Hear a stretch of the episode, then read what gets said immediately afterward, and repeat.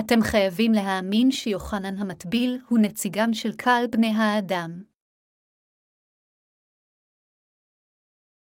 מתי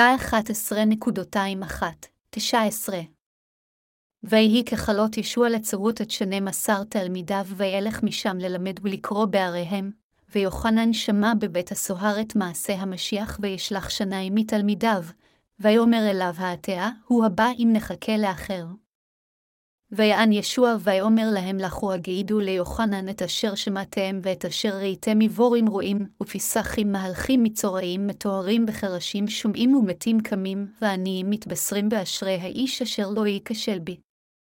המה הלכו וישוע החל לדבר אל המון העם על האודות יוחנן, ויאמר מה זה יצאתם המדברה לראות הקנה אשר ינוע ברוח, או מה זה יצאתם לראות האיש לבוש בגדי.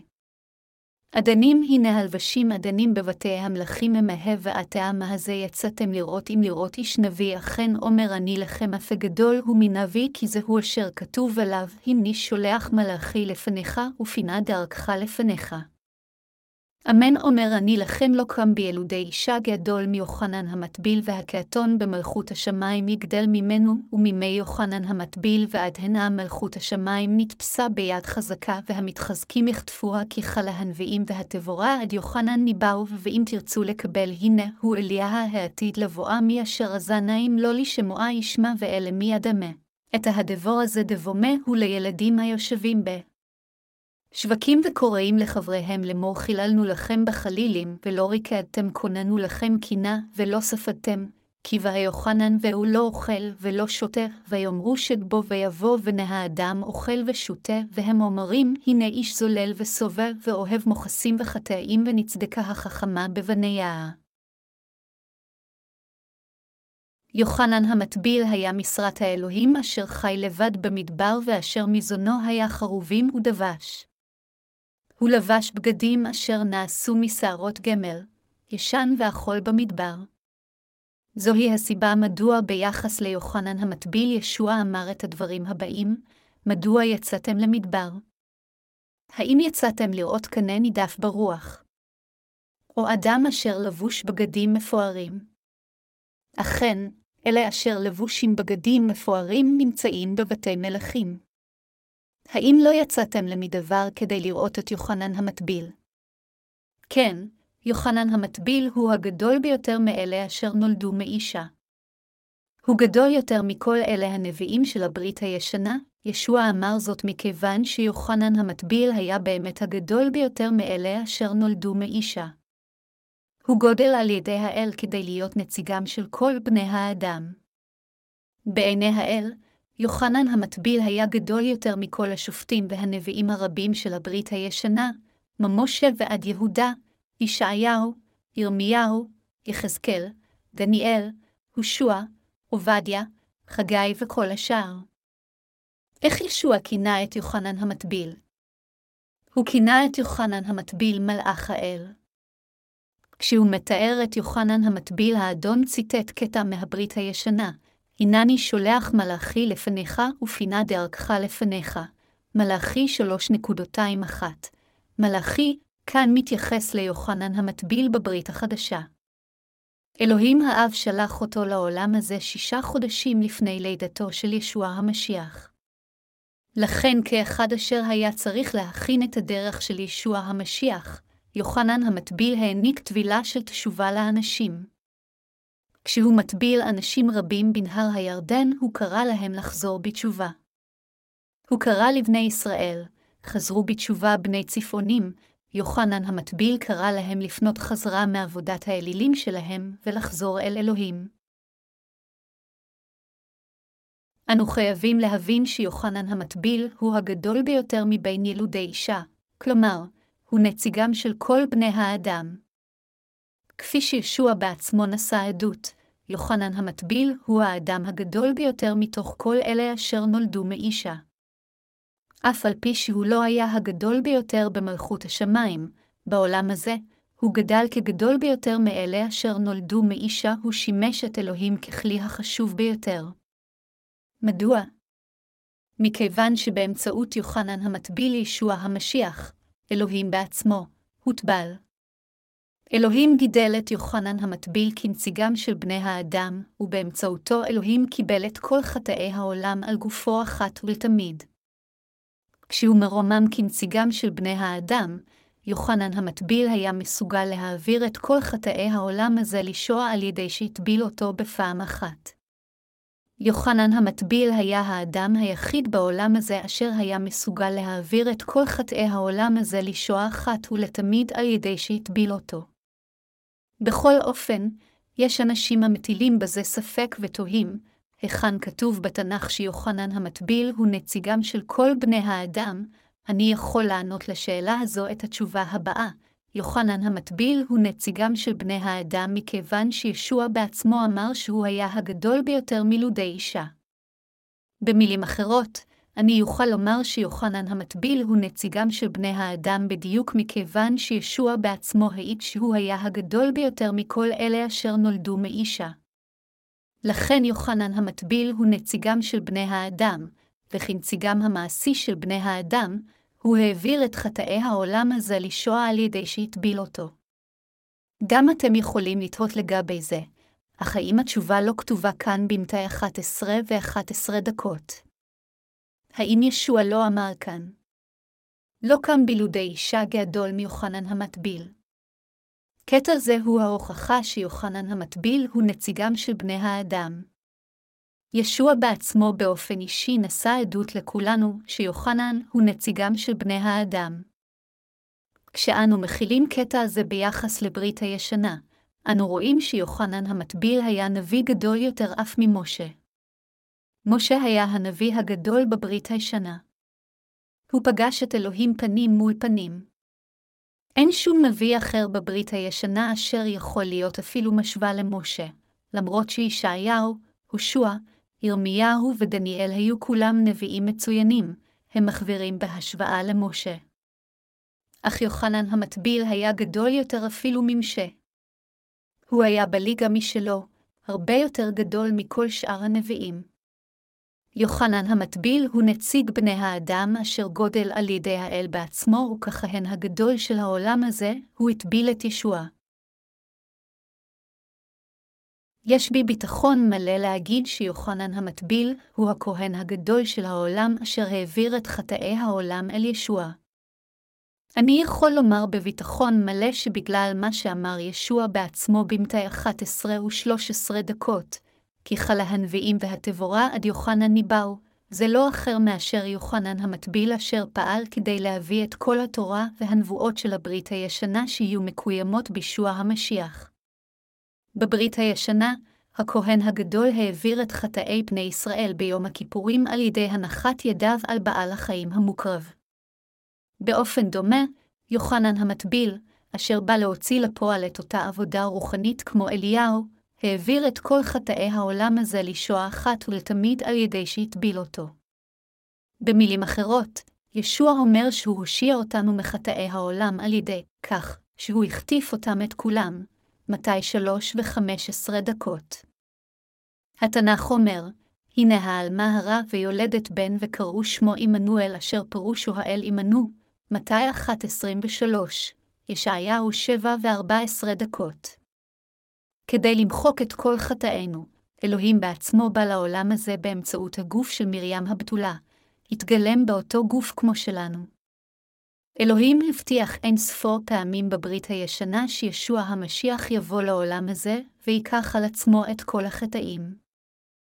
אמת זו, שישוע יישא את כל חטאי העולם אחת ולתמיד באמצעות הטבילה אשר קיבל מיוחנן המטביל התקיימה על ידי האל על פי ההבטחה של דברו אשר נראה בישועה של מערכת הקורבנות של הברית הישנה. שום דבר מלבד זה זו המשמעות של כי חל הנביאים והתבורה עד יוחנן ניבאו. לכן מה שאתם חייבים להבין כאן באופן ברור זה שיוחנן המטביל הוא הנציג של בני האדם. כדי לקיים את דבר הנבואה של הברית הישנה, יוחנן המטביל הטביל את ישוע המשיח בנהר הירדן, ובעשותו כן, הוא הכפיף את עצמו לרצון האל שישוע יהיה מסוגל למלא את כל הצדקה של אלוהים. יוחנן המטביל הוא האיש אשר העביר את כל חטאי העולם לישוע המשיח על ידי שהטביל אותו. הוא משרת האל אשר מילא את תפקידו בצייתנות כך שישוע המשיח ייקח את חטאי העולם הזה אחת ולתמיד. הוא פעל על מנת להוציא לפועל את עבודת הישועה של ישוע כדי לגאול את בני האדם מהחטא. במילים אחרות, יוחנן המטביל הוא שליח האל והוא גם משרת האל אשר הביא לכך שדבר הברית הישנה תתקיים בישוע המשיח. אתם חייבים להאמין בכך ולהיוושע. בכנביא האחרון של הברית הישנה, יוחנן המטביל הטיף על דבר האלוהים כדי להושיע את בני האדם מחטאי העולם, ובאמצעות הטבילה אשר הוא נתן לישוע, הוא גם העביר אחת ולתמיד את כל חטאי המין האנושי לישוע המשיח. בכל אופן, אנשים רבים עדיין אינם מאמינים בעובדה זו. נוצרים רבים אינם מבינים את תפקידו של יוחנן המטביל באופן נכון. כתוצאה עצובה מכך, הם אינם מסוגלים להאמין בבשורת המים והרוח. בדומה אליהם, הפרושים גם הבינו לא נכון את יוחנן המטביל ואת ישוע. לכן ישוע אמר, כי בא יוחנן והוא לא אוכל ולא שותה, ויאמרו שד בו. ויבוא בני האדם אוכל ושותה, והם אומרים הנה איש זולל וסובב, ואוהב מוכסים וחטאים ונצדקה החכמה בבניה, מתי 11.218-19 אנו בני האדם נגזר עלינו להיות טיפשים או חכמים על פי מעשינו. מי אם כן הם החכמים? החכמים הם אלה המבינים את רצון האל והולכים אחריו בלב צייתן.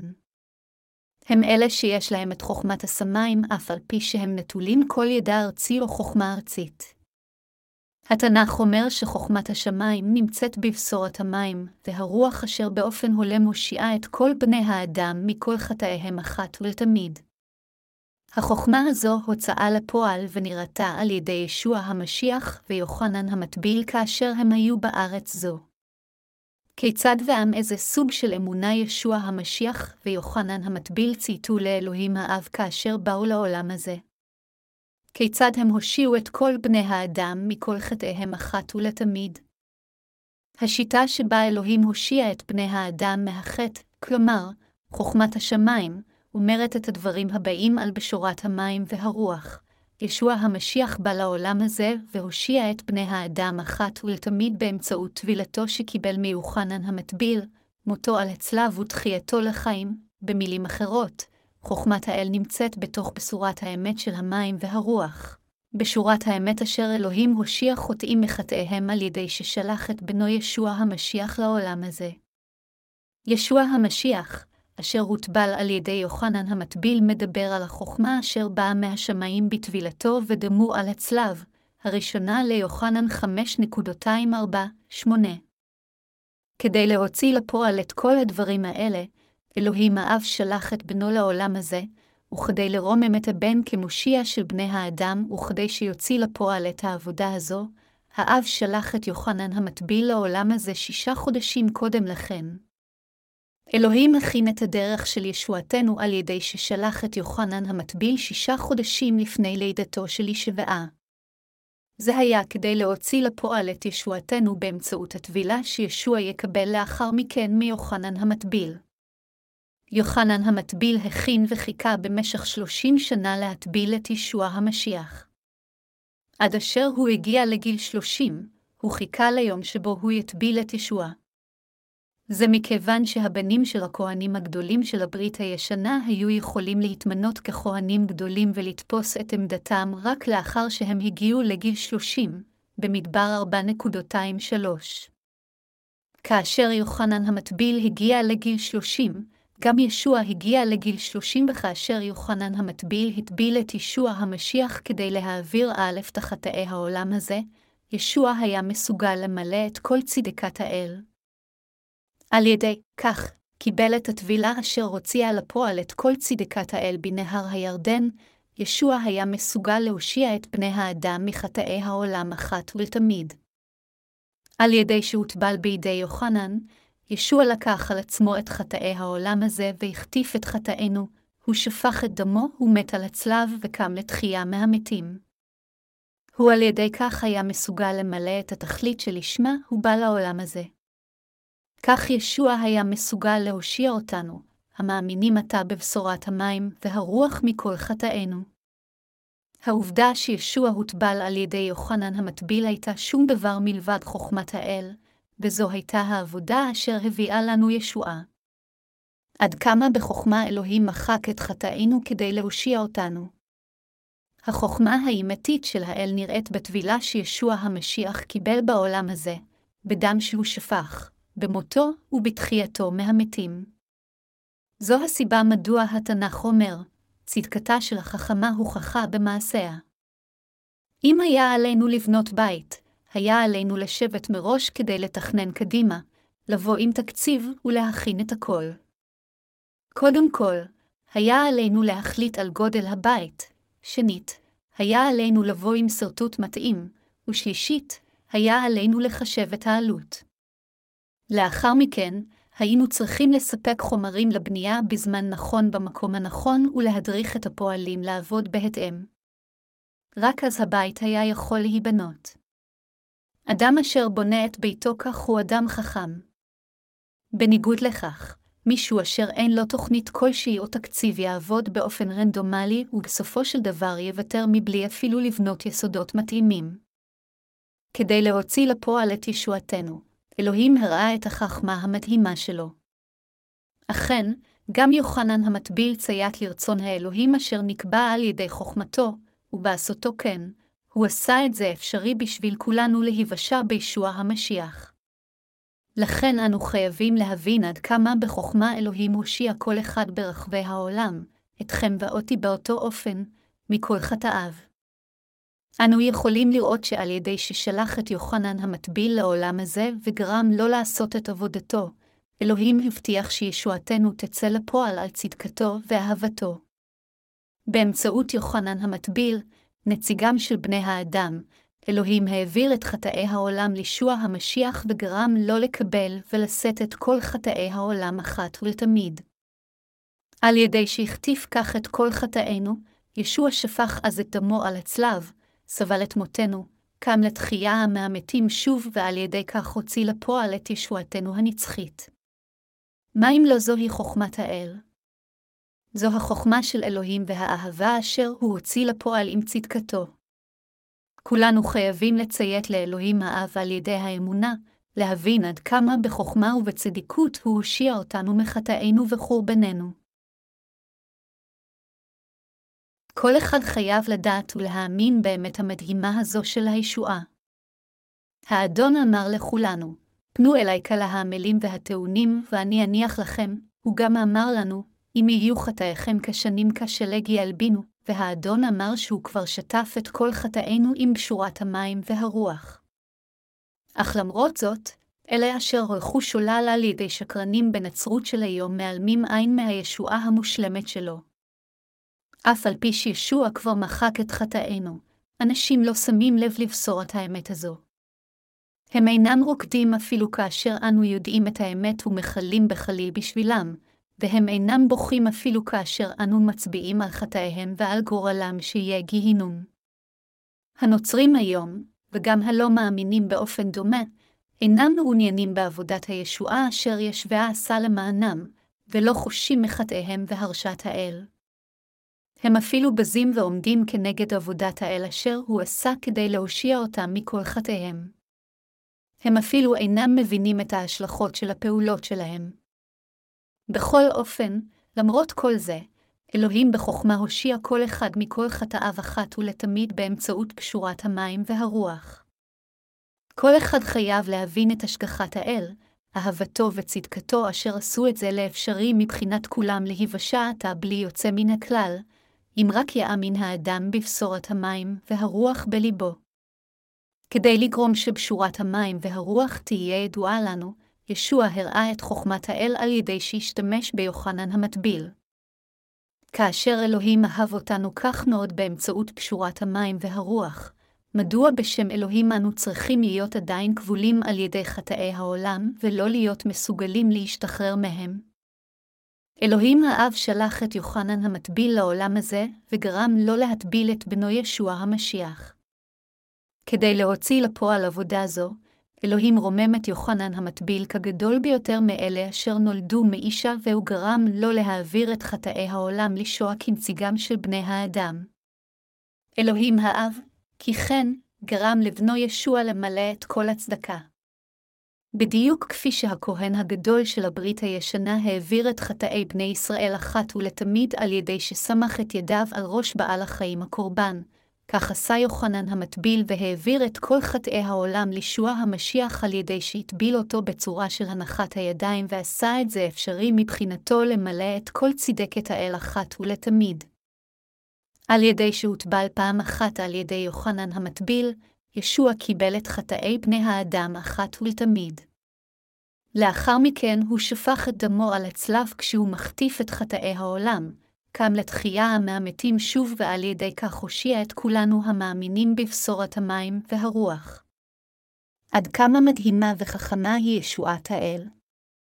עד כמה באופן מושלם ובצדק אלוהים הושיע אותנו. מה אם לא בשורת המים, והרוח היא חכמת האל? בבשורת המים והרוח הזו חכמת האל נמצאת. חוכמת האל עשתה את זה לבלתי אפשרי מבחינתנו לא להאמין בישועתנו מהחטא אשר הוא סיפק לנו. עם חוכמתו, אלוהים לגמרי ובאופן מושלם מחק את כל החטאים של כל אחד ואחד מאיתנו אחת ולתמיד. באמצעות תפקידו של יוחנן המטביל, אשר הטביל את הבן שלו ישוע המשיח, אלוהים האב וידא שכל חטאי העולם הזה יועברו במלואם לבנו, ובעשותו כן, הוא גרם לנו המאמינים בבשורת המים הרוח באופן מושלם ולגמרי להיות משוחררים מהחטא. איזו אמת מדהימה וחוכמה של אלוהים היא פשורת המים והרוח. באמצעות כוחו של האל, אליהו החזיר את בני ישראל חזרה לאלוהים יהא.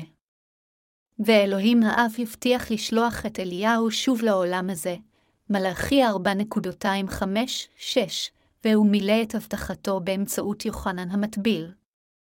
אליהו ניקח השמימה במרכבת אש.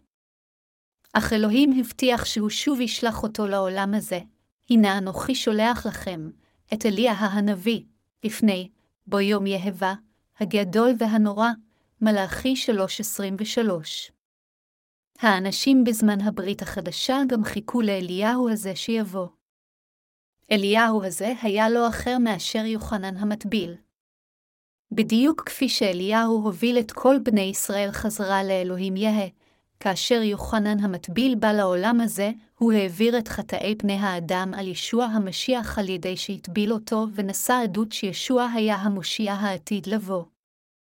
הוא העיד על ישוע על ידי שהצהיר, הנה שהאלוהים הנשא חטאת העולם, יוחנן 1.29, ועם העדות הזו הוא גרם לכולם להבין שישוע החטיף את כל חטאי העולם באמצעות הטבילה אשר הוא קיבל מיוחנן.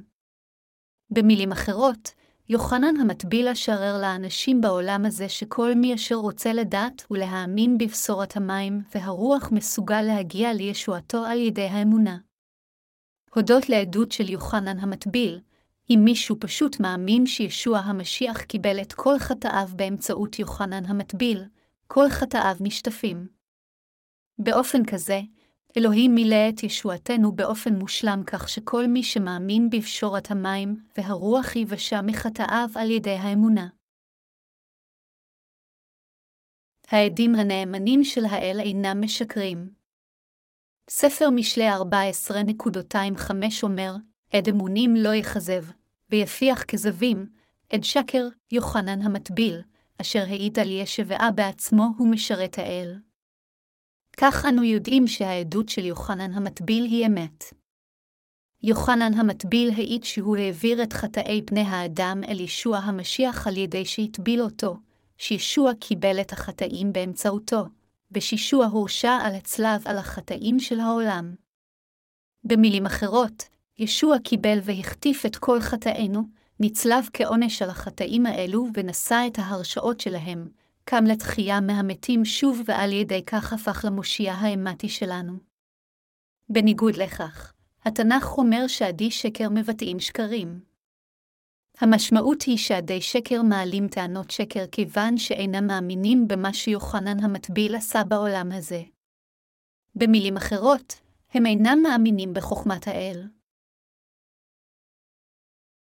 מלכות השמיים מושגת על ידי אלה אשר לוקחים אותה בכוח עם אמונתם בבשורת המים והרוח. ישוע אמר, מימי יוחנן המטביל ועדיהנה מלכות השמיים נתפסה ביד חזקה והמתחזקים יחטפוה, מתי 11 ו-12 דקות. מלכות השמיים שייכת לאלו אשר לוקחים אותה, ביד חזקה, כלומר, על ידי אמונה אמיצה. ישוע נשלח לעולם הזה כמושיע על ידי אלוהים האב. ואלוהים האב שלח את יוחנן המטביל שישה חודשים לפני ששלח את ישוע. מלוכת השמיים נפרצה מימי יוחנן המטביל עד עתה.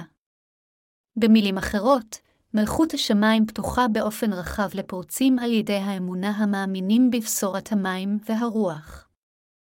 מכיוון שיוחנן המטביל העביר את חטאי פני האדם על ישוע על ידי שהטביל אותו, ומכיוון שישוע קיבל אותם באמצעות טבילתו, כל אחד יכול לקחת כרגע את מלכות השמיים על ידי הכוח, ויכול לעשותה שלו על ידי הבנה ואמונה בעובדה הזו. והמתחזקים יחטפוה, כאן מתייחס לאלה אשר מטפסים למעלה, ולוקחים את מלכות השמיים על ידי אמונה אמיצה. במילים אחרות, אם מישהו שומע עם אוזניו, מבין בראשו ומאמין בליבו בטבילה אשר ישוע קיבל מיוחנן המטביל, בהעברת חטאי העולם הזה לישוע המשיח ובעבודה אשר נעשתה על ידי ישוע, אז הוא יבשע. בכל אופן, מספר רב של עדי שקר פולטים שקרים ואומרים, למה שעשה יוחנן המטביל אין משמעות. הטבילה שישוע קיבל היא כלום מלבד טקס רשמי, אך אנו צריכים להבין עד כמה הם שוגים בטענות שכאלו, ולהאמין באופן בלתי מעורער שישוע המשיח אכן הוטבל בידי יוחנן המטביל כדי לקחת את חטאינו, ושישוע המטביל הטביל את ישוע המשיח על מנת להעביר את כל חטאי פני האדם אליו. אם תאמינו כך עם ידע ברור של הבנה, תהרסו ותיגרשו את כל הספקות שלכם ותחזיקו ביציבות בדבר בשורת המים והרוח ותאמינו בה, אז תקבלו את מחילת חטאיכם ותכנסו לגן עדן. כאשר אנו אומרים שגן עדן מושג על ידי האמונה, האובייקט של האמונה הזו היא שום דבר אחר מלבד בשורת המים והרוח. זה משהו שישוע בעצמו אמר. מה שישוע המשיח עשה כאשר הוא בא לעולם הזה היה באמת מדהים וחכם. באמצעות המים והדם, ישוע הושיע אתכם ואותי באופן מושלם מכל חטאי העולם אחת ולתמיד. לא משנה כיצד נביאי שקר מוליכם שולל נוצרים עם הדוקטרינות הנוצריות שלהם בשקרים, אלוהים עדיין הושיע את כולנו המאמינים בבשורת המים והרוח. שקרנים אלו מלמדים שהאדם הופך לכף מחתה כאשר הוא באופן הדרגתי מקודש לאחר שהאמין בישוע, אך טענות שכאלו הם כולם שקריות. חוכמת האל וישועתו הושיעה אותנו באופן מושלם מחטאי העולם אחת ולתמיד באמצעות בשורת המים והרוח. על ידי ששלח את בנו היחיד לעולם הזה, אלוהים האב הושיע אותנו מכל חטאינו וכיסה אותנו עם אהבתו. אלוהים הושיע אותנו באופן מושלם בצורה כזו, כך שאנו לעולם לא נהיה שוב חוטאים, ולא משנה עד כמה אנו לקויים. לכן אין לנו יותר צורך ללכת שולל אחרי שקרים. הפרוטסטנטים ברחבי העולם קיימים בערך רק 500 שנים מהרפורמציה ועד עתה. באי ידיעתם את האמת שישוע לקח על עצמו את חטאי העולם באמצעות טבילתו, נוצרים ברחבי העולם מאמינים עתה בדמו על הצלב. אך מנקודת המבט של בשורת המים והרוח, סוג כזה של אמונה היא חצי אמונה. מכיוון שיוחנן המטביל הטביל את ישוע המשיח, חטאי העולם הזה הועברו עליו אחת ולתמיד. על בסיס זה, אתם וגם אני נוסענו על ידי האמונה בבשורת המים והרוח. כדי שקר אומרים שקרים. הם טוענים שהאדם יוכל להיוושע מבלי להאמין בבשורת המים והרוח, אך לימוד שכזה הינו מאוד שונה מהלימוד של כתבי הקודש. לפיכך, אתם חייבים להאמין בבשורת המים והרוח ולברוח משקרנים שכאלו שבנצרות. אתם יכולים להיוושע מחטאיכם רק אם תאמינו עתה בבשורת המים והרוח. במילים אחרות, אתם חייבים לקחת את מלכות השמיים ביד חזקה, ולעשות אותה לשלכם. אתם חייבים עתה לתפוס שכל אלה אשר אינם מכירים בתפקיד יוחנן המטביל הם נוכלים רוחניים. אתם חייבים לשמוע רק את דבר בשורת המים והרוח באוזניכם, להאמין בה בלבכם ועל ידי כך להיגאל מחטאיכם. זה שישוע המשיח לקח את חטאי העולם על ידי שהוטבל בידי יוחנן המטביל כאשר הוא בא לעולם הזה, היא האמת של הישועה המושלמת. אז למה שלא תכניעו את עצמכם לאמת הזו? איזו ישועה ומושלמת וחכמה היא בשורת המים והרוח לפני האל. יוחנן המטביל העביר את חטאי העולם על ישביה. על ידי שקיבל את הטבילה מיוחנן המטביל, ישוע קיבל את חטאי העולם, נשא אותם אל הצלב, נצלב ושפך את דמו למוות, קם לתחייה ושב מהמתים וכך הפך למושיע לכל אלה המאמינים בבשורת המים והרוח. לכן כולם חייבים להאמין בבשורת המים והרוח אשר ניתנה על ידי האל. ישוע הושיע אותנו מחטאי העולם עם חכמה מושלמת שכזו. עם חוכמתו המושלמת של בשורת המים והרוח, ישוע המשיח הושיע אותנו מחטאי העולם אחת ולתמיד. הוא גאל אותנו באופן מושלם מחטאי העולם באמצעות פשורת המים והרוח. האדון אמר, אם תעמדו ודברי באמת תלמידים אתם לי וידעתם את האמת והאמת תבוציאכם לחירות. יוחנן 8.231-32 הוא גם אמר, אמן אומר אני לכם לא קם בילודי אישה גדול מיוחנן המטביל והקעתון במלכות השמיים יגדל ממנו, מתי 11 ו-11 דקות. קטעים אלו מראים שהאמונה של הנולדים מחדש שונה מהאמונה של אלה אשר פשוט מאמינים רק בדם על הצלב בלבד. המשמעות היא שמכיוון שיוחנן המטביל הוא הגדול ביותר מאלה אשר נולדו מאישה, הוא הנציג של בני האדם. אך נאמר שהוא אחרון במלכות השמיים. מדוע זה כך? משמעות הקטע היא שאפילו הגדול שבעולם הזה כשלעצמו אינו יכול להיות מושווה לאחרון שבמלכות השמיים.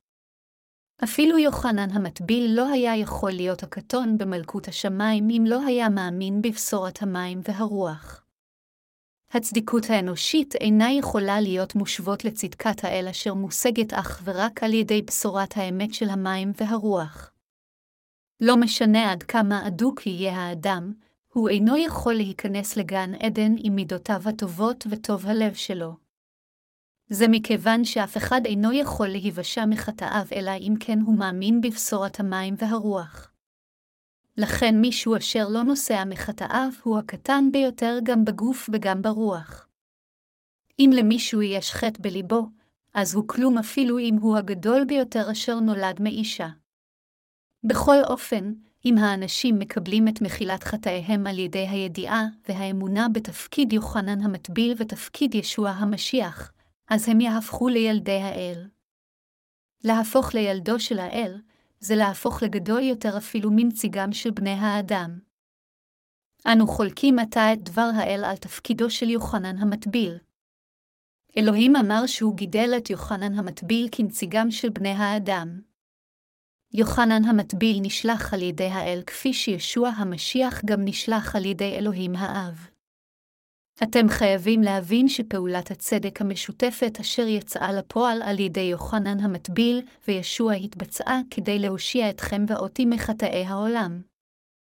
לא משנה מה אנשים יגידו, אני מאמין שישוע המשיח הוטבל על ידי יוחנן המטביל כדי להושיע אותנו מחטאי העולם.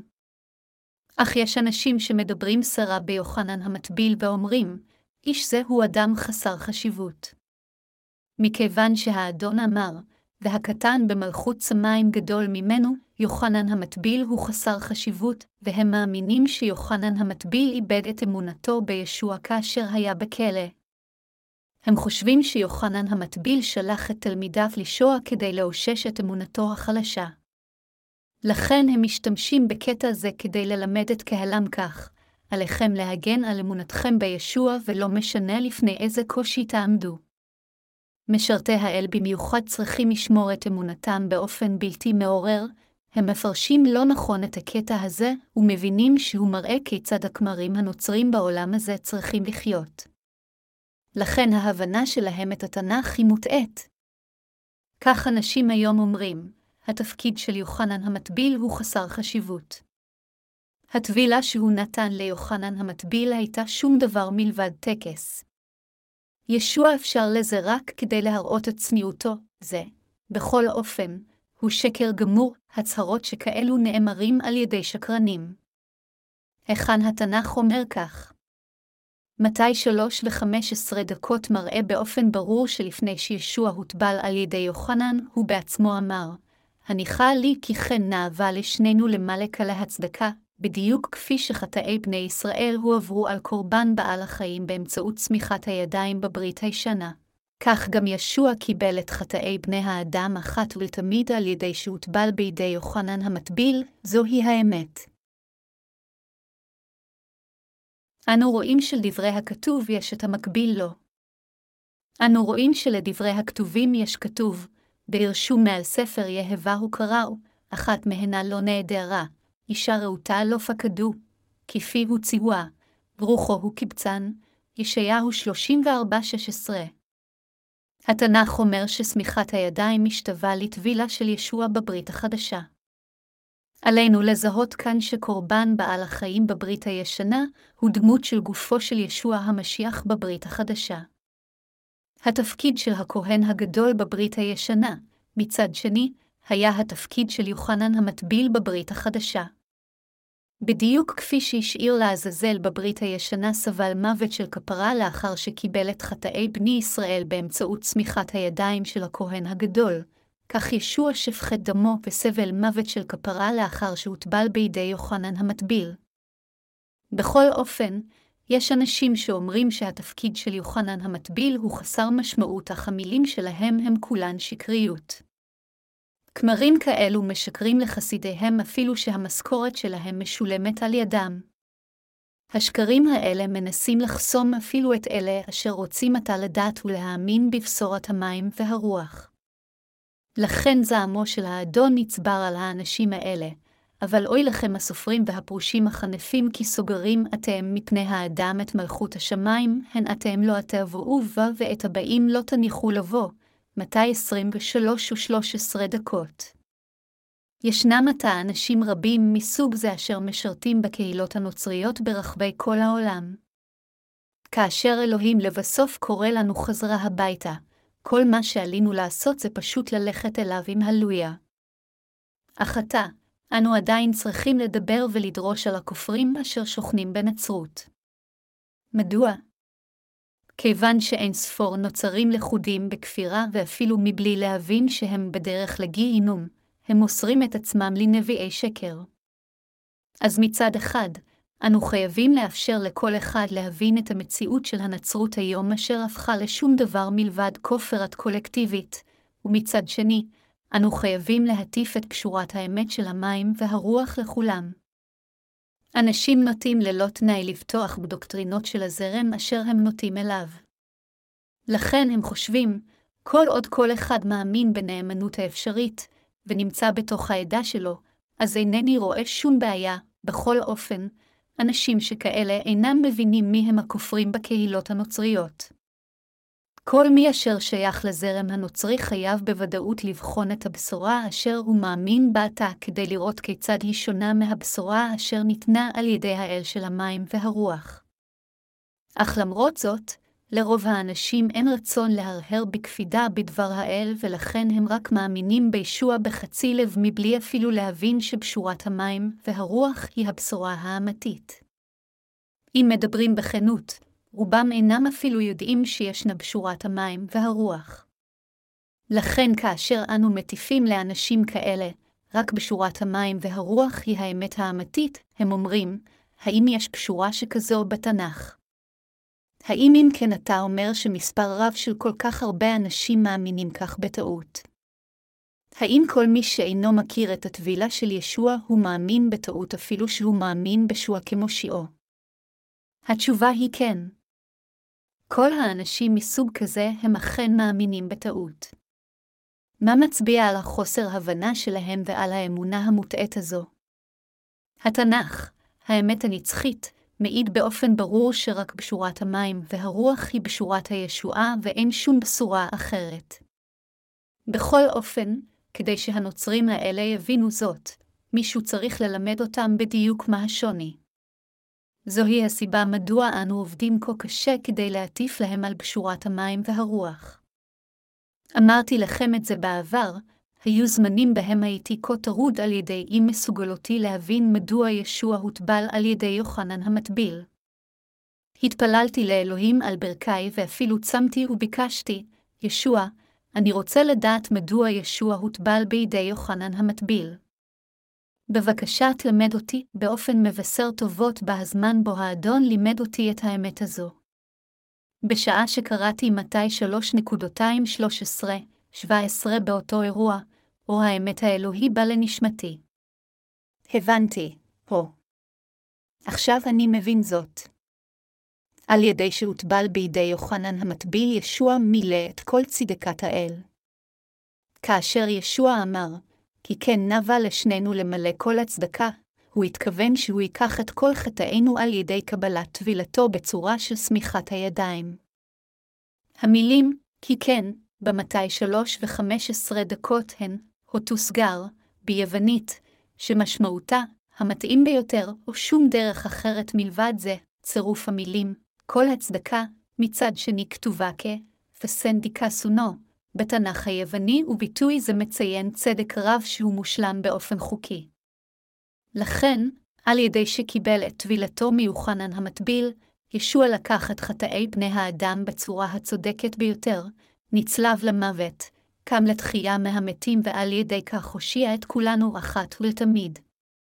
דבר האל הוא מדויק בכל האספקטים.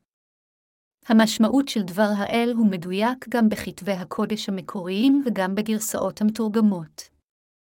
הטבילה שישוע קיבל מיוחנן המטביל היא המעשה הצדק הגדול ביותר אשר הושיע את האנשים מהחטא.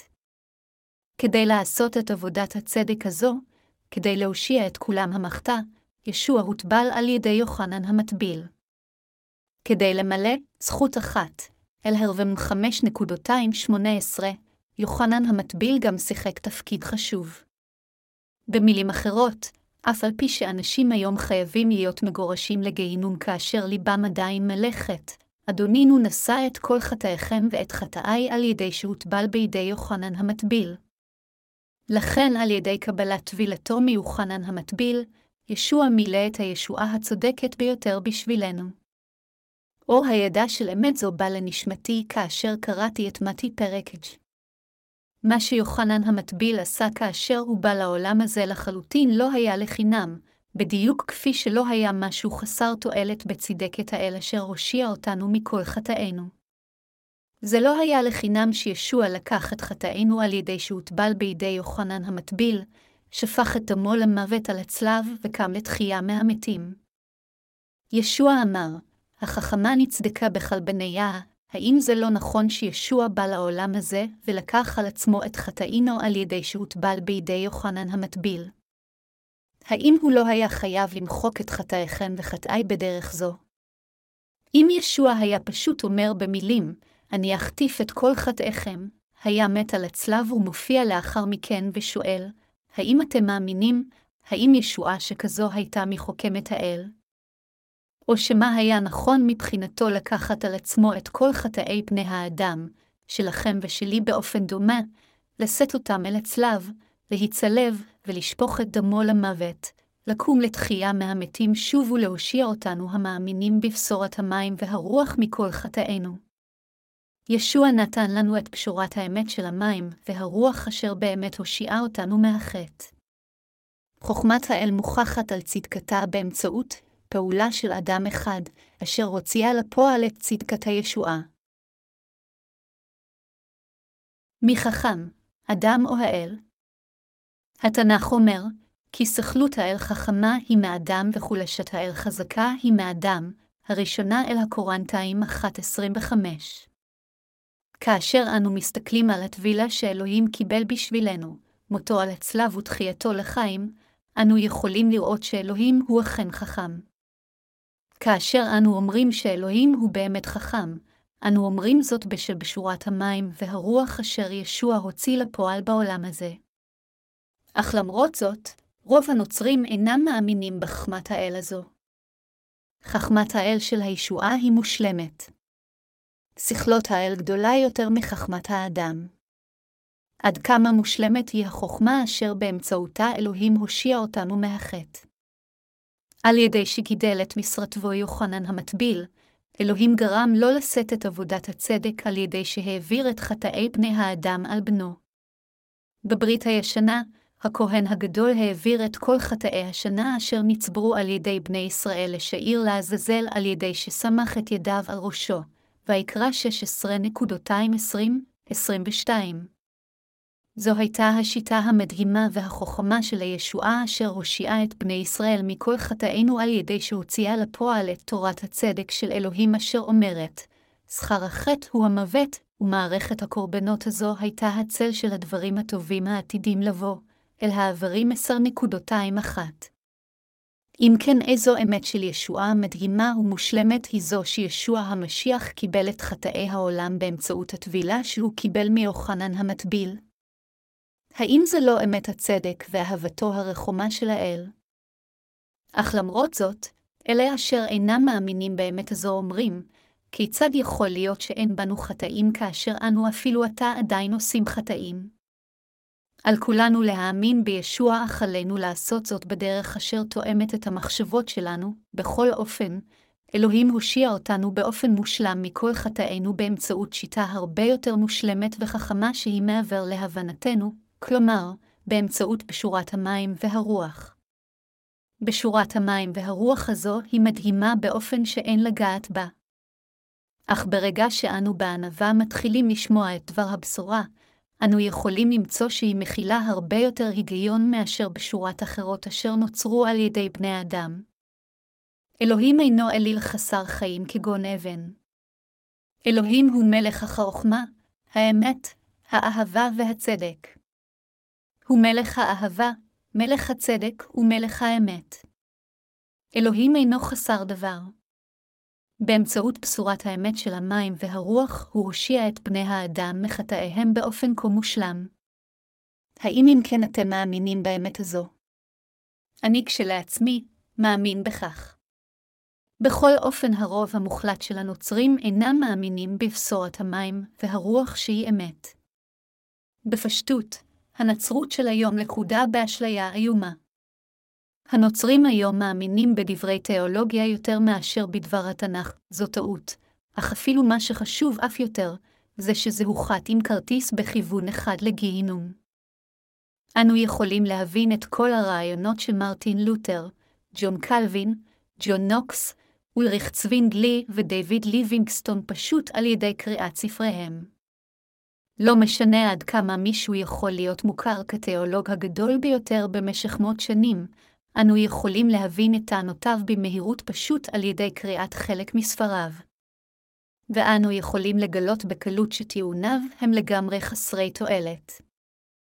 התנ"ך אומר, וכל שיח השדה, טרם יהיה בארץ, וכלעשב השדה טרם יצמח, כי לא הימתיר יהבה אלוהים עלי הארץ, ואדם אין, לעבוד את האדמה ועד יעלה מן הארץ, והישקע את כל פני האדמה, בראשית 2.256. באופן דומה, אלה אשר חסרים את מעבד האדמה של ליבם, כלומר, ישוע, מחשבותיהם אינן יותר מאשר עד. מחשבות כאלו אשר נוצרו על ידי אדם נעלמים ברגע שמחליפות אותן סברות תיאולוגיות חדשות. וכל תיאוריה מתבטלת כאשר ישוע מאיר את דבר האמת, כמו השמש אשר מפיצה את אורה בכל רחבי העולם.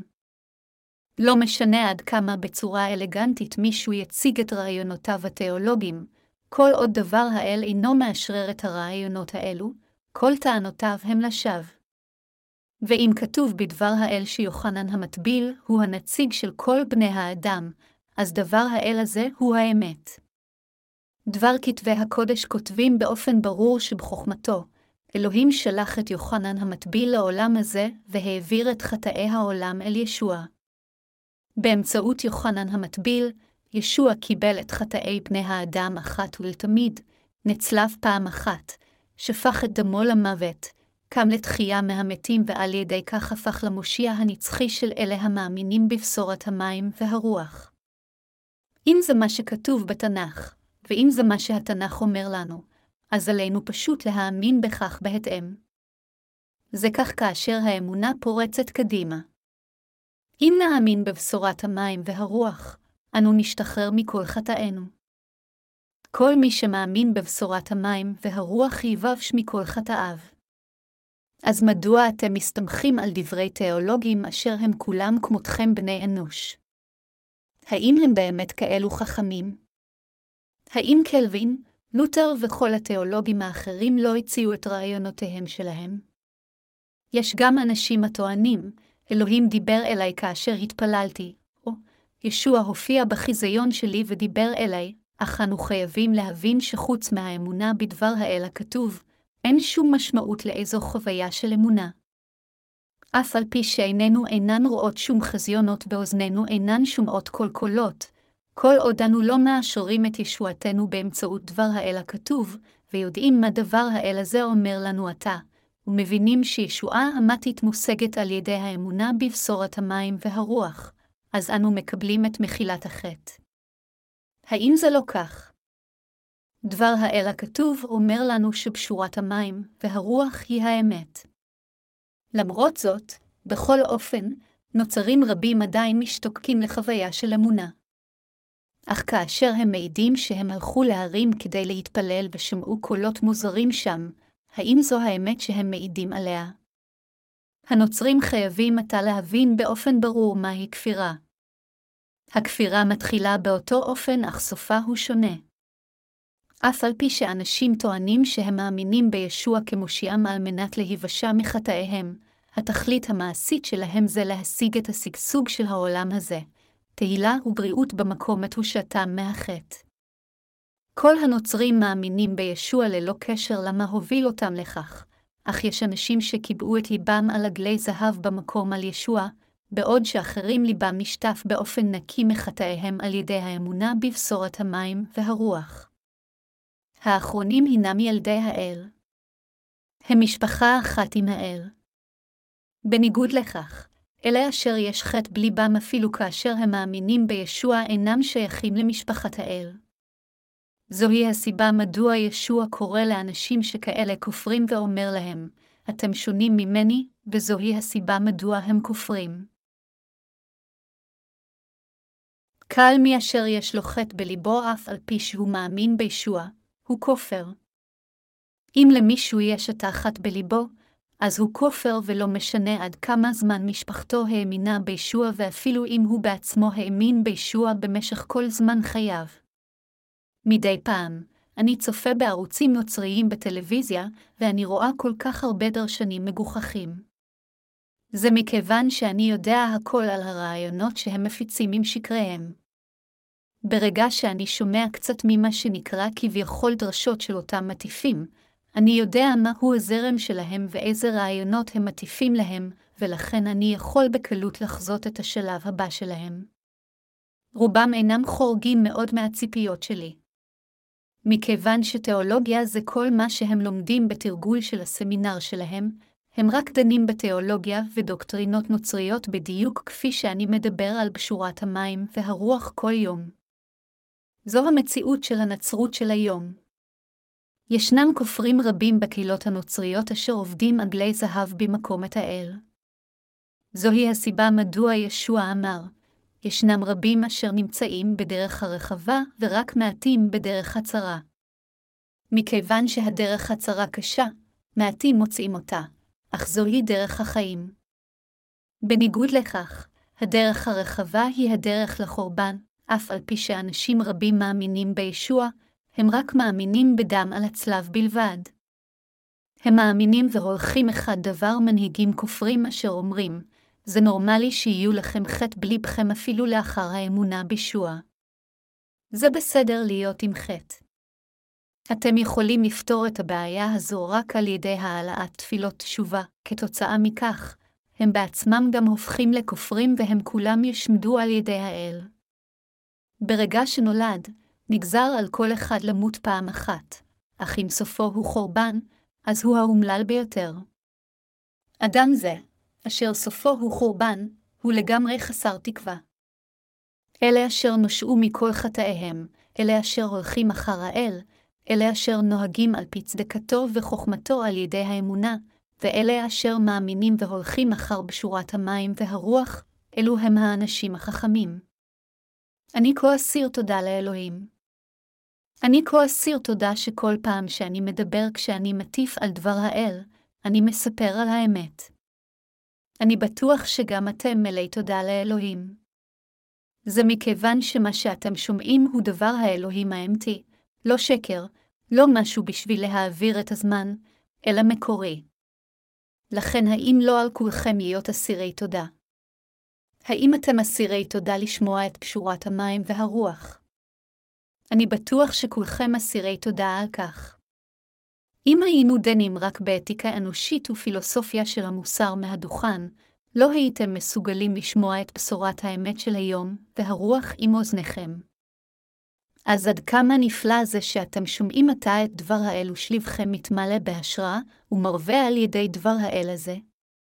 עליכם להבין עד כמה אתם שמחים.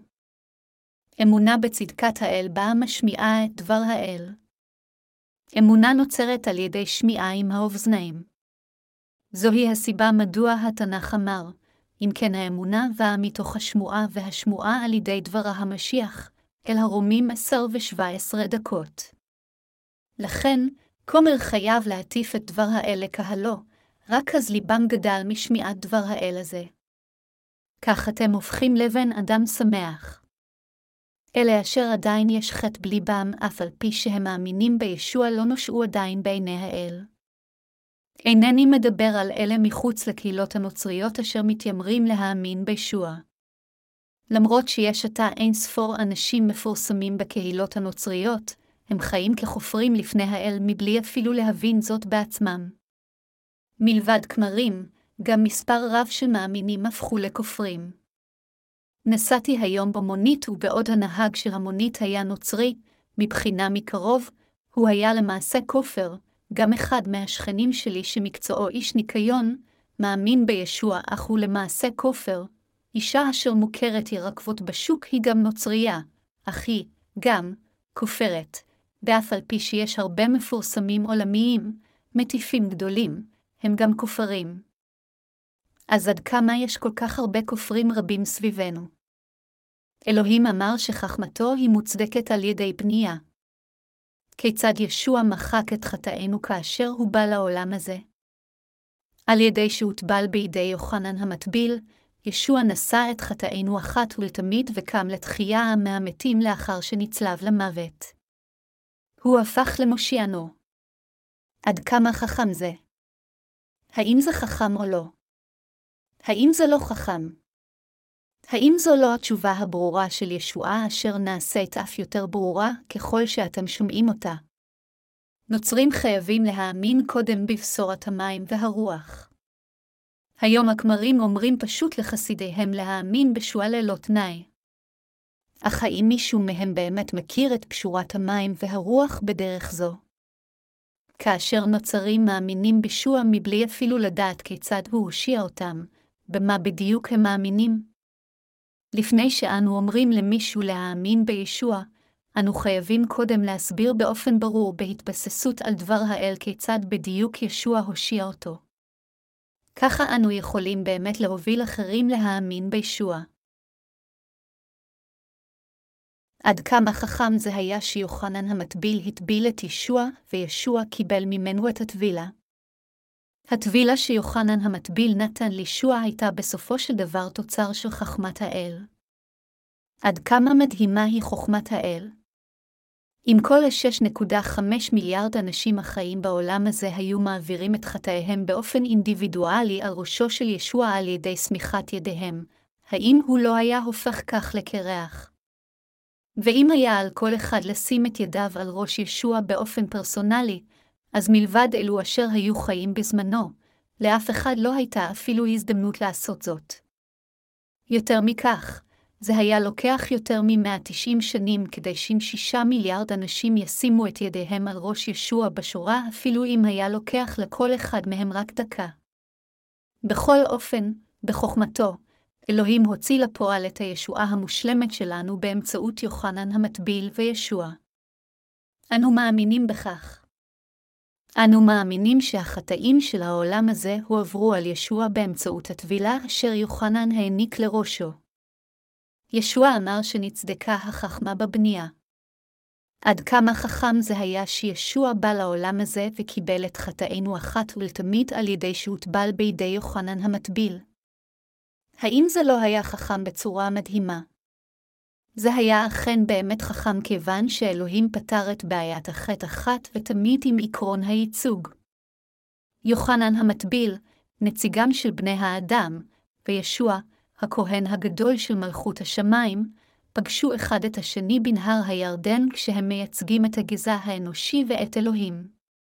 ישוע אמר ליוחנן, הטבל אותי. אני אקבל את הטבלה שלך ואקח על עצמי את חטאי פני האדם, ובאמצעות טבילה זו, הוא נשא את חטאי העולם. לאחר מכן הוא נצלב כדי לשפוך את דמו, ובאמצעות כל הדברים האלו הוא הושיע אותנו. עד כמה חכם זה? כמה זה ודאי? האם יש משהו יותר חשוב בתנ"ך יותר מפשורת המים והרוח? למרות שהתנ"ך מדבר על דברים רבים אחרים, בשורת המים והרוח היא ליבת המסר של הישועה. אך אנשים אינם מאמינים בכך. אף על פי שההיסטוריה של הנצרות נמשכת כמעט אלפיים שנים, היום הנוצרים עדיין אומרים שהם נושעו רק על ידי האמונה בדם של ישוע על הצלב בלבד. אך בשורת המים והרוח אומרת שזהו אינו המקרה. אז הם מוחים ואומרים, אבל אין ספור אנשים מתו לאחר שהאמינו רק בדם על הצלב. אם כן, אז האם המשמעות של זה היא שכל האנשים האלה הלכו לגיהינום? עלינו אז להגיד להם, זה לא העסק שלי לדעת האם האנשים האלו הלכו לגיהינום או לא. אך כאשר בוחנים את זה בהתבססות על דבר האל הכתוב, הם כולם באופן ברור הלכו לגיהינום. מה שיותר חשוב זה, האם יש או אין איזשהו חטא בליבכם כרגע? אם יש לכם חטא, אז אתם תושלכו לגיהינום. האם אתם מצהירים שאתם חפי חטא? על מי אתם צוחקים? כמובן שיש בכם חטא. כיצד לא יהיה בכם חטא כאשר אתם אפילו לא יודעים שאלוהים בחוכמתו נשא את חטאיכם על ידי שהוטבל בידי יוחנן המטביל, ובטח שאינכם מאמינים בכך. התנ"ך אומר שהמצפון שלכם ירשיע אתכם אם יש בכם חטא. האמת האלוהית, דבריו, מדברים אל לבכם, חטאיכם עדיין נשארים שלמים, אתם מיועדים לגיהינום, ואתם ילדי השטן. אנו המאמינים בבשורת המים והרוח כה אסירי תודה לאלוהים. אנו לחלוטין כה אסירי תודה אליו. כאשר אנו עתה מטפלים בהזדמנות זו בנושא של כפירה, איננו יכולים שלא להודות לאלוהים אפילו יותר. כיצד אנו יכולים שלא להודות לו, כאשר השתחררנו מהכפירה על ידי האמונה בבשורת המים והרוח? אם הייתם כופרים לפני האל, עד כמה זה היה לא ישר מבחינתכם לשבת כאן במקום זה. ברגע שאני מתחיל משהו, אני תמיד מוודא שאני מסיים אותו. לכן אני אטיף את דבר האל עד אשר נוצרים בכל רחבי העולם יודו שהם שייכים לכפירה, ויקנאו לאלוהים. כאשר דרשות אלו על הכפירה יפורסמו וישותפו, הנוצרים יבקחו להבין מקריאת הספר הזה מיהו הכופר לפני האל ומיהו המאמין האמתי. והקדושים אשר מפוזרים ברחבי העולם, אשר יקבלו את מחילת חטאיהם על ידי האמונה בפשורת המים והרוח, יתחזקו ויבינו מקריאת הספר הזה, מכיוון שאני נושעתי מחטאי על ידי האמונה בהתאם לדבר האל, אני מאמין אימתי לפני האל וכל אלה אשר עמדו כנגדי על שהאמנתי בכך הם כופרים. האם אין לקדושים שלנו חמלה כלפי הכופרים האלה, והם הטיפו להם על הבשורה? רק מכיוון שהקדושים שלנו נולדו מחדש, האם הם פשוט מגנים באכזריות את הכופרים? לא, יש להם חמלה לכולם, אפילו בשביל הכופרים. אני כה אסיר תודה לאלוהים שאינני משקר לכם. אני גם לגמרי אסיר תודה שהפכתי למאמין אימתי בעיניו. אכן, אינני יכול להודות מספיק לאלוהים על העבודה שאני נושעתי על ידי חוכמתו, שהגעתי לישועתי הודות למעשה הצדק שלו. מילים אינן יכולים להביע עד כמה אני אסיר תודה. אלוהים הושיע אותנו באופן מושלם מחטאינו באמצעות קשורת המים והרוח. לכן כל פעם שאני חושב על כך, אני מוצף באסירות תודה. הישועה שאתם ואני קיבלנו על ידי האמונה בבשורת המים והרוח עם ליבנו, אינה יכולה להיות יותר ממובטחת. זוהי הסיבה מדוע אני כה אסיר תודה לאלוהים. אף אחד אחר מלבד הקדושים של הכנסייה הקדומה קיבלו סוג כזה של אמונה. ברגע שהקיסר קונסטנטין הכיר בנצרות כדת המדינה של האימפריה הרומית, הרוחניות של הנצרות נהרסה לגמרי. כאשר הקיסר העוצמתי אימץ את הנצרות רק כדי לקדם את האינטרס שלו, האמונה הנוצרית הידרדרה לאמצעי של הצלחה. הנצרות הידרדרה כך, הכל בגלל שהנצרות בסופו של דבר החליפה את האל עם מגלי זהב. אומרים שבצבא הקוריאני העתיק, אם מפקד הגדוד היה מבקר בכנסייה, אז כל מפקדי הפלוגות הפכו לנוצרים. הקצינים הכפופים עשו כל דבר והכל כדי לרצות את הקצין הבכיר שלהם כיון שפחדו שאחרת הם ייפגעו בקידומם. בכל אופן, זהו אלוהים אשר מזיז את ההיסטוריה של העולם. אף על פי שזה יכול להיראות כאילו בני אנוש מניעים את היסטורית העולם, למעשה היא מונעת על ידי אלוהים בעצמו. ואני בטוח שאלוהים יגלה את השלב האחרון של תוכניתו בשבילנו בתקופה זו ובזמן זה. זוהי הסיבה מדוע אנו מוסרים את עצמנו להפצת בשורת המים והרוח, כיוון שאנו מאמינים בבשורת האמת הזו, ואנו אסירי תודה לאלוהים על שהביא לנו אותה. אלה אשר אינם מאמינים עתה בבשורת המים והרוח הם חוטאים לפני האל. זה מוטעה מבחינה רוחנית, מבחינת אנשים אלו שיהיה עדיין חטא בליבם אפילו שהם מאמינים בישוע. לכן אני מקווה ומתפלל שהם כולם יתעוררו מהמקום המוטעה שלהם, יאמינו בפשורת המים והרוח במקום, וכך יקבלו את ישועתם. אני מבקש עתה מכולם להתעשת לפני כיסא האל, ולחזור חזרה מאמונתם הכופרת.